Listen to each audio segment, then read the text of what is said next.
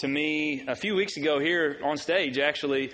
Uh, I like to do the transitions like Miss Leanne did today. She bailed me out. I was supposed to do that today, but uh, she stepped up and did it for me, did awesome. But a few weeks ago, I was up here, and it was like God was speaking to me about, you know, the worship songs that we had just sang, and He started ministering to me about the secret of how to be happy, the secret of contentment. And uh, and I said something. I don't even remember what I said, but after that, I kept kind of. I went back and read a little bit more in Philippians about uh, what Paul was talking about in that in that verse, and it's really blessed me over the past few weeks. So I want to share that uh, with you guys today. And besides, I think this this topic of the secret is just kind of intriguing to us because I know you guys love a good secret, right? Like when somebody walks up to you and they have this look on their face, like, "Hey."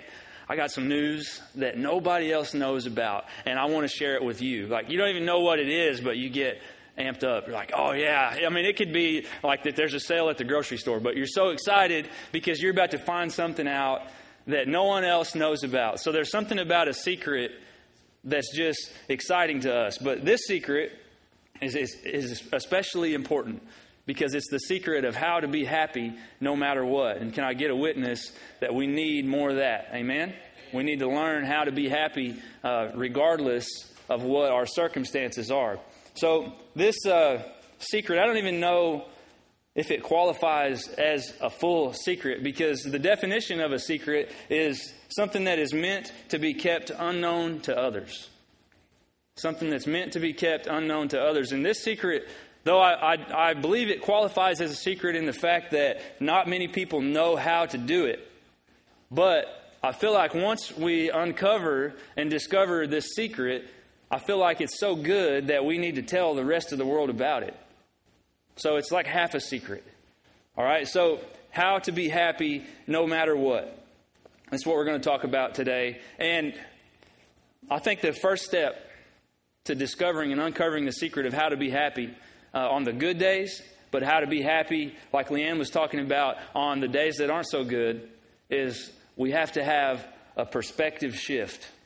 Would you agree that for us to be happy on a bad day, we have to change the way we look at things, right? We have to change the way we look at situations. We have to change the way we look at relationships. We have to change the way we look at everything in our life. We have to have a different perspective, a different outcome in mind. So, for me to be able to um, explain and illustrate this uh, this concept that I'm trying to explain, I'm going to borrow uh, an illustration from Pastor Lee. Who knows Pastor Lee? Anybody met him? He's an awesome guy. He's, he's ministered to me a lot. He's a mentor to me, and he shared this uh, illustration with me a while back, and it's and it's really taught me a lot. So I'm going to put my own spin on it, but I am going to give credit where credit's due that he did teach me this. So before I get into that, who here is a sports fan? We got any sports fanatics out there? We got a few, yeah?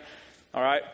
So, me personally, um, I played football in high school and I loved it. I was like 165 pounds of just pure meanness. I, as you can tell, you know, I like to hit. I like to play. I like to play ball. But something happened from high school to adulthood. I just don't really care much about sports that much anymore for no reason. I mean, I can sit down and watch a football game, but I just don't ever sit down in front of the TV and follow a team or anything like that. Uh, but every year, it never fails, I get invited to a Super Bowl party. And I'll go because mostly because people bring a bunch of good food, and I like to go and watch the commercials and hang out with my friends and stuff like that. But I literally know nothing about um, the season, or and they'll try to like talk to me about uh, previous games or the teams that are there, and they're like, "Hey, what'd you think about the the game last week?" And I'll like try to give these vague answers so they don't know. I'm like, "Yeah, wow." Whew, you know, just say stuff that, like, I don't want to reveal that I have no idea what they're talking about, you know. And they're like, what about that fourth quarter? And I'm like, yeah, Tony Romo, man, whew, that's the only player I know. So I just try to just go along with them because I could really honestly care less about the game. But I'll go and I'll have fun with my friends. I think it was, it was either last year or the year before last. Lexi's mouthing the word. Uh, a couple of years ago, I went to a Super Bowl party and I was I was upstairs watching the game with my friends, and it was like third quarter, and the game was honestly it was so slow, like it was not that great. And at the time, you know, I'm really into like really manly stuff, like woodworking. You know, I like to build like rustic, like farmhouse tables and work with my hands like a man does, you know. And so I'm up there watching the football game with my friends, but I, am also multitasking and, and looking up uh, plans on how to build this rustic furniture. Very manly, but it just so happens to be on the Pinterest app. and one of my friends uh, looks over my shoulder. I don't know why they're eavesdropping on what I'm doing on my phone. It's kind of creepy. But they, they peek over at what I'm doing on my phone during the game, and all they see is that I'm on Pinterest. So they don't even say anything to me. They just text their wife downstairs, and they're like, "Hey, Matt's up here on Pinterest, and we're supposed to be watching the game. He needs to go down there with the women." And, but that's just a look into how much of a sports fan I am. You know, it's all right, but all that to say, I've got some friends that are big into sports and they love football and they love to watch the Super Bowl and they go crazy about it. And has anybody's team ever made the Super Bowl? Anybody ever watched the game when it's your team that's playing? It's crazy and it's so exciting for a sports fan to watch the Super Bowl when their team is there. And to me, as a non sports fan, it's hilarious to watch my friends who are a lot of my friends are like business owners. They serve in the church. They're like distinguished people in the community. But during the super bowl when their team is there it's like they morph in, into somebody who's like bipolar and on this roller coaster of emotions. And it's like from moment to moment to moment like they could be on the highest of highs and the lowest of lows. Like if their team makes a good play, they'll jump up out of their chair and celebrate and hoot and holler and knock over the popcorn. They don't even care. But in the very next play, if, if they get an offsides or something like that, they'll throw their hat in the dirt and stomp and they'll yell profanities at the TV screen as if that makes a difference, you know. And it's hilarious to me to watch a sports fan watch the Super Bowl. And as funny as it is, I kind of get it in the game of football because play by play, moment by, by moment, each play determines the outcome of whether or not their team wins the game, right? So it matters. Each moment matters. How this pans out matters as to whether or not we win the championship. But what I see, the problem is, is so many of us as Christians, we, we walk through life that way. And we feel like every play of our life, every situation of our life, if it doesn't pan out the way we had it pictured, the way we intended for it to, that we are at risk at no longer winning in life. And I, I, feel like this is where a lot of stress comes from. If you're, if you're walking around with a lot of stress on you, a lot of baggage, a lot of fear, worry, anxiety, it's because you're looking at the situations of your life and you're worried that if this doesn't work out the way I want it to, I may not win in life, or my future may not look as bright as I hoped it did. So you, it would. So you see so many people uh, turning to medication or drugs and alcohol, or just committing these sins or these crimes because they feel like if if things aren't working out the way they want it to, then now I have to take matters into my own hand and make it happen, regardless of the consequences, or I have to make myself not care that it doesn't work out. Right? You see so many people, and this is the root of it. As Christians, as believers, we think that if we don't perform or produce what we hoped we could produce, then God's will, God's perfect plan for our life may not be able to happen if we don't produce. And this is where stress and, and fear and worry and doubt comes from. And I think that if we're honest, I feel like each and every one of us has fallen into that trap. Uh, at one time or another. We've, we've gotten so nearsighted that, that we think that if we can't produce something, then our future may look dimmer. And th- here's, here's the problem with that. And I want to, I'm gonna, I got this up on the screen. I want, I want, I really want you to remember this and take this home. That when we allow ourselves to be led by the external circumstances of this world, we severely discount the gift of God's grace and God's love in our life when we allow ourselves to be led by the external circumstances of the world, what happens out there, what happens in our life situations, we are severely discounting the gift of God's love and God's grace in our life. And what it, what it means to discount something is to value it at less. So think about this. How many of you would believe that God is with us always? I think unanimously we believe that. How many of you would believe that, that Jesus Christ died on a cross so that we could be made right in the eyes of God? That, that God, God's love for us is unconditional and that nothing could separate us from that love. You believe that? Okay, and that doesn't change, right? So now, if we walk through life having that, but a situation a job doesn't work out, a relationship doesn't work out, uh, whatever circumstance doesn't work out, and now all of a sudden we lose our joy. We have effectively valued our life circumstances as greater than the eternal gift of, of God's love and God's promises in our life. You see how dangerous that can be? You see the emotional roller coaster that, that that can send us on. That's why we have to have this perspective shift to be able to find the secret of how to be happy no matter what. So Jesus is trying to explain this to his followers, and, and in Matthew chapter 13, verse 44, he's trying to explain what the kingdom of heaven is like. And he says, he says it this way in verse 44. He says, The kingdom of heaven is like a treasure that a man discovered hidden in a field.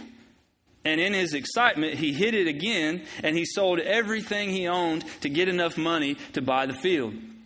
So I want you to picture this for a moment. There's this guy, and he's he's walking through someone else's field. He's trespassing, I, I guess, but he's just walking along through this field, and he trips over something in the ground, and I, I kind of picture it like a little treasure chest. You know, so he's curious. He's like he's looking around, make sure nobody's watching because he's on somebody else's land.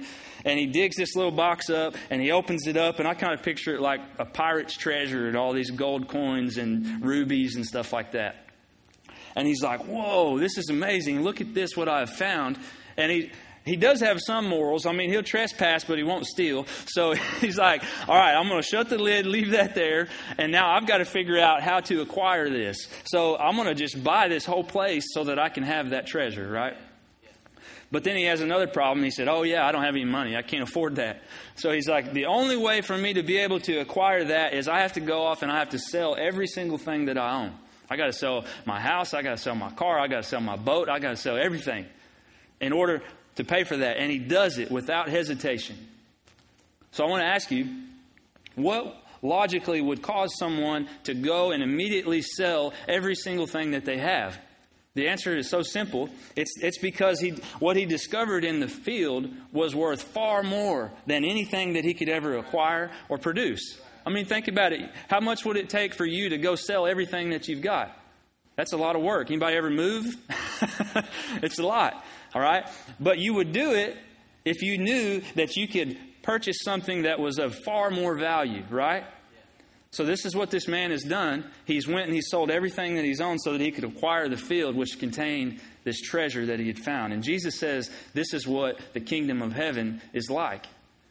We have to begin to take on this perspective of what the kingdom of heaven is. Like we have to realize that the treasure that we have in the kingdom of heaven and in Jesus' way of life is so much more valuable than anything that we could ever produce or acquire or earn or gain on our own. And we have to be so willing now to say, look, I've got my own plans, my own uh, goals in life, my own way of doing things, but none of that is as important or as valuable as the way the kingdom of heaven works. So I'm willing to let go of, of the way I had things pictured the, the way I've tried to, to build my own life, I'm willing to let go of all that in order to live the kingdom way. Because the kingdom way is so much more valuable. Does that make sense? This is the, the perspective that we have to adopt about the kingdom of God, and it's, it's, it sounds great. Everyone, I think everyone's like, yeah, that's exactly right. But if we're honest, sometimes that gets really hard when the rubber meets the road. To be able to lay down our own plans to be able to lay down our own emotions and pick up the kingdom of God.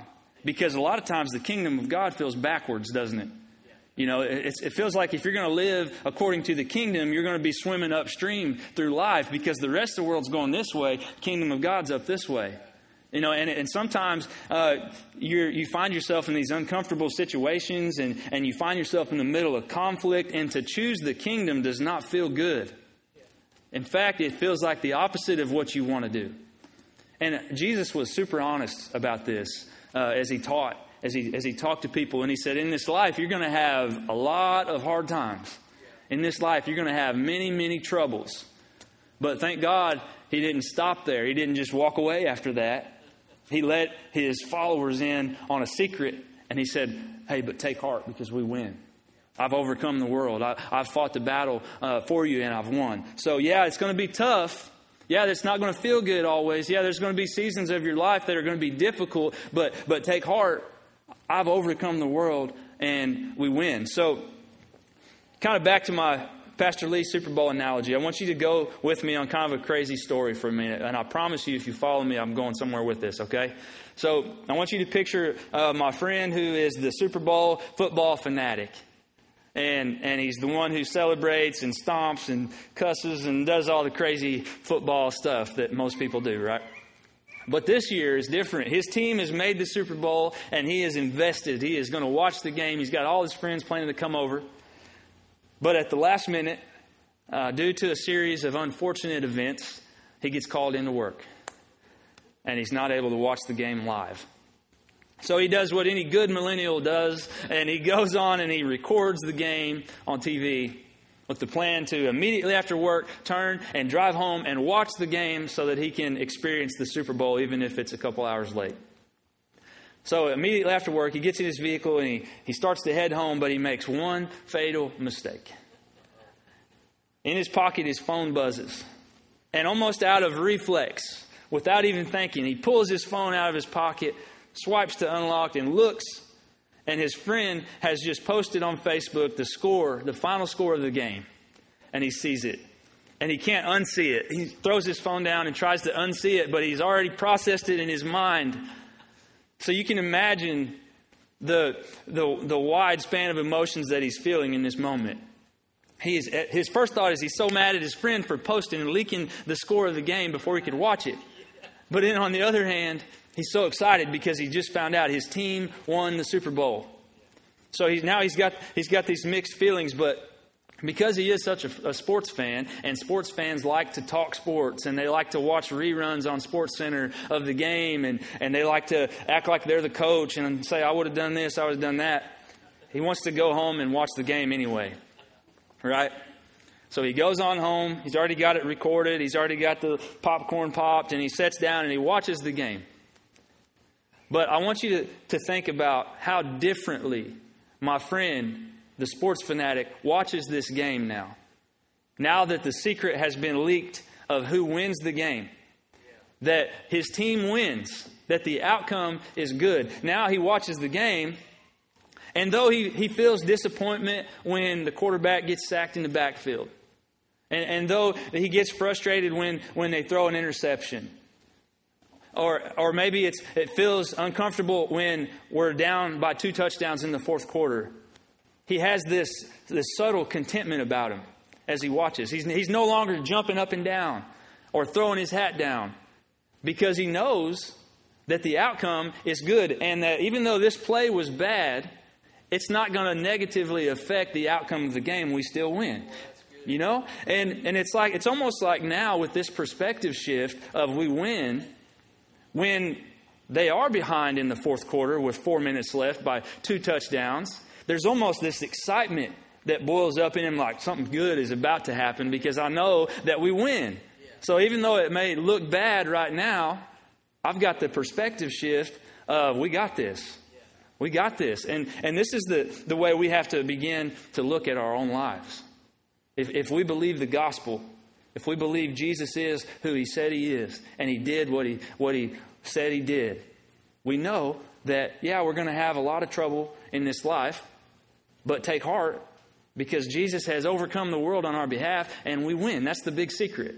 We win. So, so now when we have a rough week, Leanne, or we have, you know, a, a situation that doesn't turn out the way that we had hoped, or things aren't looking good about a situation that's unresolved yet, we can take a deep breath and we can be content.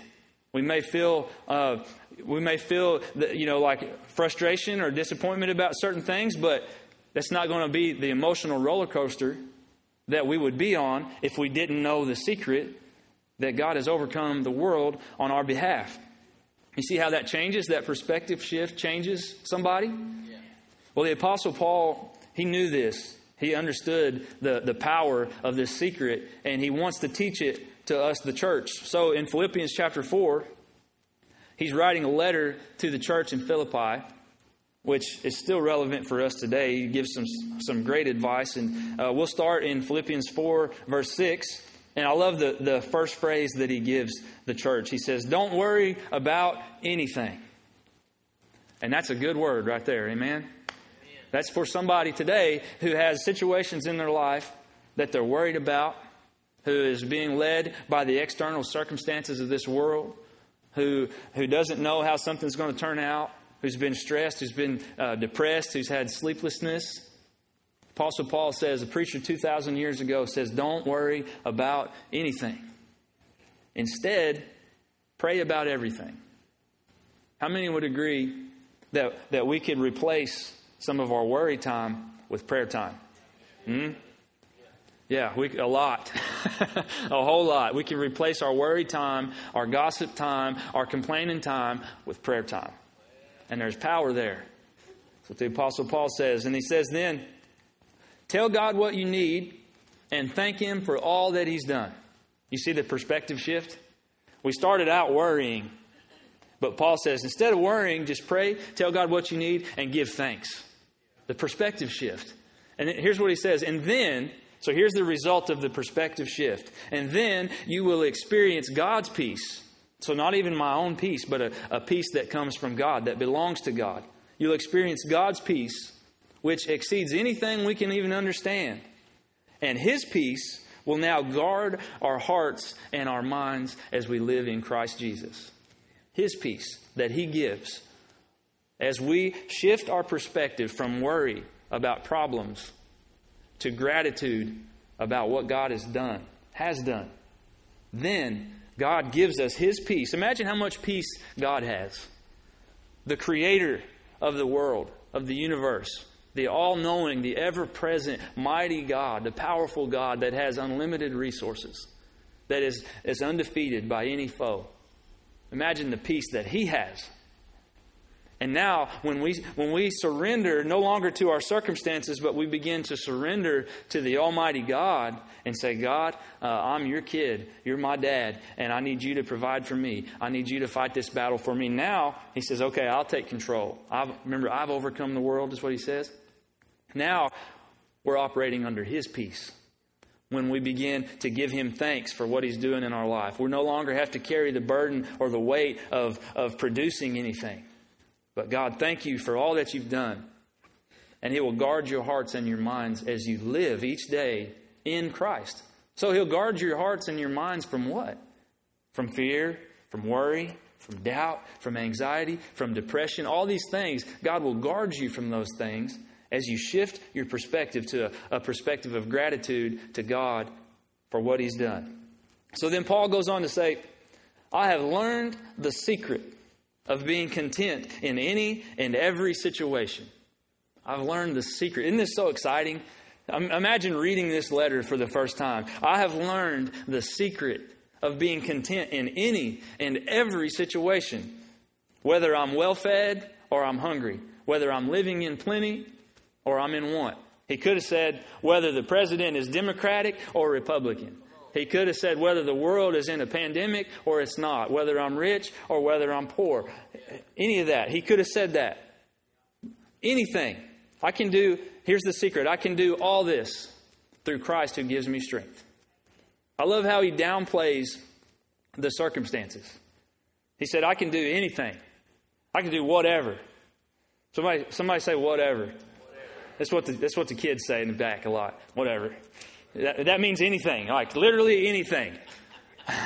I can do whatever because Christ is the one who gives me my strength. Anything at all. And and Paul he he kind of downplays these these circumstances that he's he's talking about because Paul literally went through everything. You know, and he says I can do all things through Christ who gives me strength. So I want you I want you to think for a moment. Think about the things that in, in, in, your life that you feel you cannot do. The situations that you're going through right now that feel impossible. and you say, Yeah, that's, that sounds like a, a, great verse, Matt. I can do all things through Christ who gives me strength, but I feel like I don't have that strength right now. I feel like I've been trying and I've been failing, and, uh, and there's things that I'm, I'm unsure about and that haven't worked out. Well, I want, to, I want to remind you about two words in this scripture that say, through Christ. I can do all things through Christ. So I want, I want, I want you to begin to evaluate your situations and ask yourself, not in a condemning way or anything like that, but ask yourself, am I going at this situation as through Christ? As through Christ. Because when you do things through Christ, that means you have to do things Christ's way. And, and can I get a amen that sometimes Christ's way is a little bit different than Matt's way, right? But the scripture says, I can do all things through Christ. That means in Christ's timing, not Matt's timing, which is often different. what about with Christ's end goal in mind? A lot of times I, I've got my own goal in mind of I want to get what's mine. I want to get what I deserve. I want to get what I want. And a lot of times, Jesus has a different plan in mind. Jesus isn't worried about uh, whether you look smart or whether you get paid, you know, all this money, or whether you get uh, what's coming to you and they get what they deserve. I think Christ's goal is in any conflict, any situation, that His goodness and His love be communicated through every situation. I can do all things through Christ who gives me strength. Are we going at our life's circumstances and life's problems as through Christ? Because if not, if we're going through Matt, it's going to, I'm not going to feel like I have that much strength. Things are going to be hard because that may not be God's perfect and pleasing will for my life. He wants me to do things uh, under His mission as an employee, as a, as a slave to Him. All things through Christ who gives me strength. And Paul it's so fun. I love, I love the life of the Apostle Paul because he mentions like being well fed or hungry or living in plenty or in want. But in comparison to what all he went through, that was so minimal. But he makes the focus on his relationship and the presence of God in his life. And he says, I have learned the secret. Like Paul, Paul didn't, some, nobody came running up to Paul and tells him the secret of how to be content in every situation. Paul says, I learned the secret of how to be content in any and every situation. Well, how did he do that? Well, he, he learned it by going through hell pretty much. He went through everything that you could imagine. Let's see. He was, he was rejected by his friends. They didn't even want him to be an apostle because of his past. He was falsely accused of crimes he didn't commit. In fact, he's in prison as he writes this letter, in chains, writing about how to be content and happy in every situation. He was, he was stoned literally to death and then came back. And then he, he, uh, was, he was shipwrecked. He was snake bit. He had been through every single thing that you can imagine, but somehow, throughout all of those things, he was able to learn this secret that he can do all of this through Christ who gives him strength. How did he learn that? He learned that because through no matter what problem that he went through, he realized that God's goodness prevailed in his life every single time. And he was able to learn that that is his source. That regardless of what life throws at me, God never leaves me. God never leaves me. And this is the secret that, that we have to learn. And it's so hard for us um, to do this because life is hard sometimes. And even Jesus struggled with this. You know that? That even Jesus had a hard time doing things uh, God's way and going through hard times in the garden right before he was uh, arrested. You remember what he did? He, he knelt down to pray and he was so stressed out that he would begin to sweat drops of blood. I've never been that stressed. I've been stressed, but that's pretty stressed. And, and he began to pray to God. And he said, Father, if there be any other way, please take this cup from me. But he said, Nevertheless, let your will be done, not mine. He wanted to live his life according to, to the kingdom of heaven, to, to God's perfect will for his life. And I feel like here's where we get confused so, so many times. We believe that it's God's will for us to live comfortable lives. We believe that in the kingdom of God, once we give our life to Jesus, that now we have the favor of God on our life, which we do. But, but we think that the favor of God means we never have to go through uncomfortable situations any longer. That the bad thing that, that is a fear in our life is never going to happen.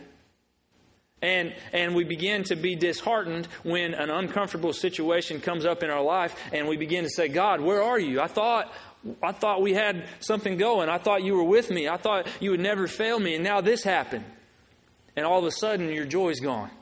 And your happiness is gone. And you're on this roller coaster of emotion because you had a misunderstanding or an unrealistic expectation of God and how He works.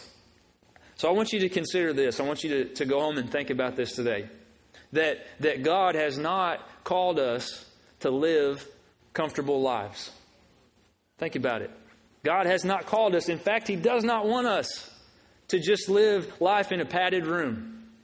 What good would that be? But it could be that the whole Bible is focused on, on teaching us to be confident and content in uncomfortable situations. The whole Bible. Imagine, this, think about the stories in the Bible. All you see is God's people going through conflict. And it's hard, and it's difficult, and it's scary, and it's stressful, but at the end, guess what? God wins every time. It could be that the whole Bible is focused on teaching us to be confident and content in uncomfortable situations. Why is that? I think it's because where does light shine the brightest? In the dark. In the dark. How valuable would a Christian be in the middle of a conflict? How valuable would, would a soldier for Jesus be in the middle of a dark world with their light shining bright? How eye catching would that be to a non believer to see somebody in the middle of conflict with this contentment, not bothered by the things that are going on in the world, but has this internal peace of Jesus in their life? So, I love this, uh, also, this scripture that kind of just reiterates this point, and it's what God says through the prophet Jeremiah in Jeremiah 17. I love this. And I want, you to, I want you to use your imagination on this, and I want you to picture it. In uh, Jeremiah 17, verses 7 and 8, God says through Jeremiah, But blessed are those who trust in the Lord and have made the Lord their hope and their confidence. The Lord. So, not those who have made their job their hope and their confidence. Not those who have made their relationship their hope and their confidence. Not those who have made their IRA or their 401k or whatever their hope and their confidence. It says, Blessed are those who trust in the Lord and have made the Lord their hope and their confidence. Where's our hope? Where's our confidence today? Is it is it uh, the news? Is it our president? Is it where is where is our hope and our confidence? And it says that if it's the, in the Lord, you'll be blessed. So here's where I want you to use your imagination. In verse 8, it says, People like that, those who have made the Lord their hope and their confidence, are like trees planted along a riverbank. So I want you to go with me here. If you need to close your eyes or whatever you do to be able to get visual in your mind, I want you to picture these trees planted along this riverbank, all right? And it says that they have roots that reach deep down into the water. So as you're as you're picturing this tree in your mind, I want you to, to, go down beneath the soil and you begin to see all these roots just going deep, this huge root ball going down deep into the soil, and at the very bottom, these roots go down into an underground stream. And and these roots are are wet. And now just come back up to the top and, and you see the tree there, and it says that such trees are not bothered by the heat or worried by long months of drought. Their leaves stay green and they never stop producing fruit. They're not bothered by the heat or worried by long months of drought. Above the surface, they just look like a, a regular tree. But there's some trees whose roots don't go down into the water. So now imagine, imagine you're walking through this field again, and it's in the middle of the, the heat of summer, and there's been a drought and everyone's worried about it. Man, it's too hot. All the crops are dying. It hasn't rained in weeks and all the trees are beginning to turn brown and the leaves are dead and, and all the crops are dying. But then as you walk along, you come up to this one tree whose leaves are green and beautiful and ne- it never has stopped producing fruit. How eye catching would that be? To see it, and you'd say, wow, that's interesting. I wonder why that tree is not brown and dead, but why is that tree full of life? Think about it. And think, think about us as Christians walking through the world today with all that's going on in the world. Well, we could, we could turn brown and have uh, dead leaves like the rest of the world. We could complain and be worried and be fearful and say the same things the world is saying. Or we could be planted by uh, the stream that never dries up. We could be watered from uh, below the surface where it doesn't matter if it rains or if the sun shines or if it's hot or, or whatever because our source comes from the inside and our leaves can stay green and we can never stop producing fruit. How eye catching would that be to a non believer? This is why God wants us in the middle of uncomfortable situations because He knows that He's going to provide for us. He's going to be there for us no matter what. And if He plants us in an uncomfortable situation, the whole world is going to be drawn to what we have. This is the secret to being content in every situation is that our source is not external circumstances. It's, it's a God who loves us. It's a God who cares for us. And, and we're not watered by the rain out there. We're watered from within, from God's love. Paul says, I can do all things, all things through Christ who gives me strength. I feel like God wants us to be confident, wants us to be content in every uncomfortable situation. So let's let's quit living life on the roller coaster of emotions. Let's quit being fearful that every single situation has the potential to ruin the outcome of our future. When we walk in God's love, we're blessed. When we walk as followers of Christ, He is with us always. And He's good. And He says, Yeah, you're going to have problems. Yeah, life's going to be hard sometimes, but take heart because I'm, I'm going to tell you this secret. We win. It's, it's okay. Your team wins. I've overcome the world. And I'm going to finish with this. This last scripture. It's a popular scripture that we've read many times here. But it's Romans chapter 12, verse 2, and it says, Don't copy the behavior and customs of this world. So as you look around, you see a lot of people doing a lot of things, saying a lot of things, reacting to, to situations in certain ways. And Paul writes, Don't copy the behavior and customs of this world, but let God transform you into a new person by changing the way you think. And then you will learn to know God's will for you, which is good and pleasing and perfect. Let's, let's not just blend into the other dead trees out in the world. Let's be watered from within by the goodness of God. And let's never stop producing fruit in our life. And that way we can learn God's pleasing and perfect will in our life, which is abundant life, which is contentment in Him because He's a good Father. Amen? Amen. Well, can I pray for you? Let's pray. God, thank you so much for uh, your love. Thank you so much for all that you've done for us. God, you know our needs. You know the condition of the world. You know the condition of our lives and our situations, God. So we just take Paul's advice and we no longer worry but we just tell you what we need and we, we pray to you, God, and we just say thank you for what you're doing in each and every situation that's here today. God, thank you that, that you give us strength in every situation to not just survive, but to, to reign in life, to be victorious in life. God, even though we may be planted in an uncomfortable situation, God, help us to be confident and content because we know that you have overcome the world on our behalf. So thank you for your peace today, God. We just give you all the praise and the glory and the honor. In Jesus' name. Amen.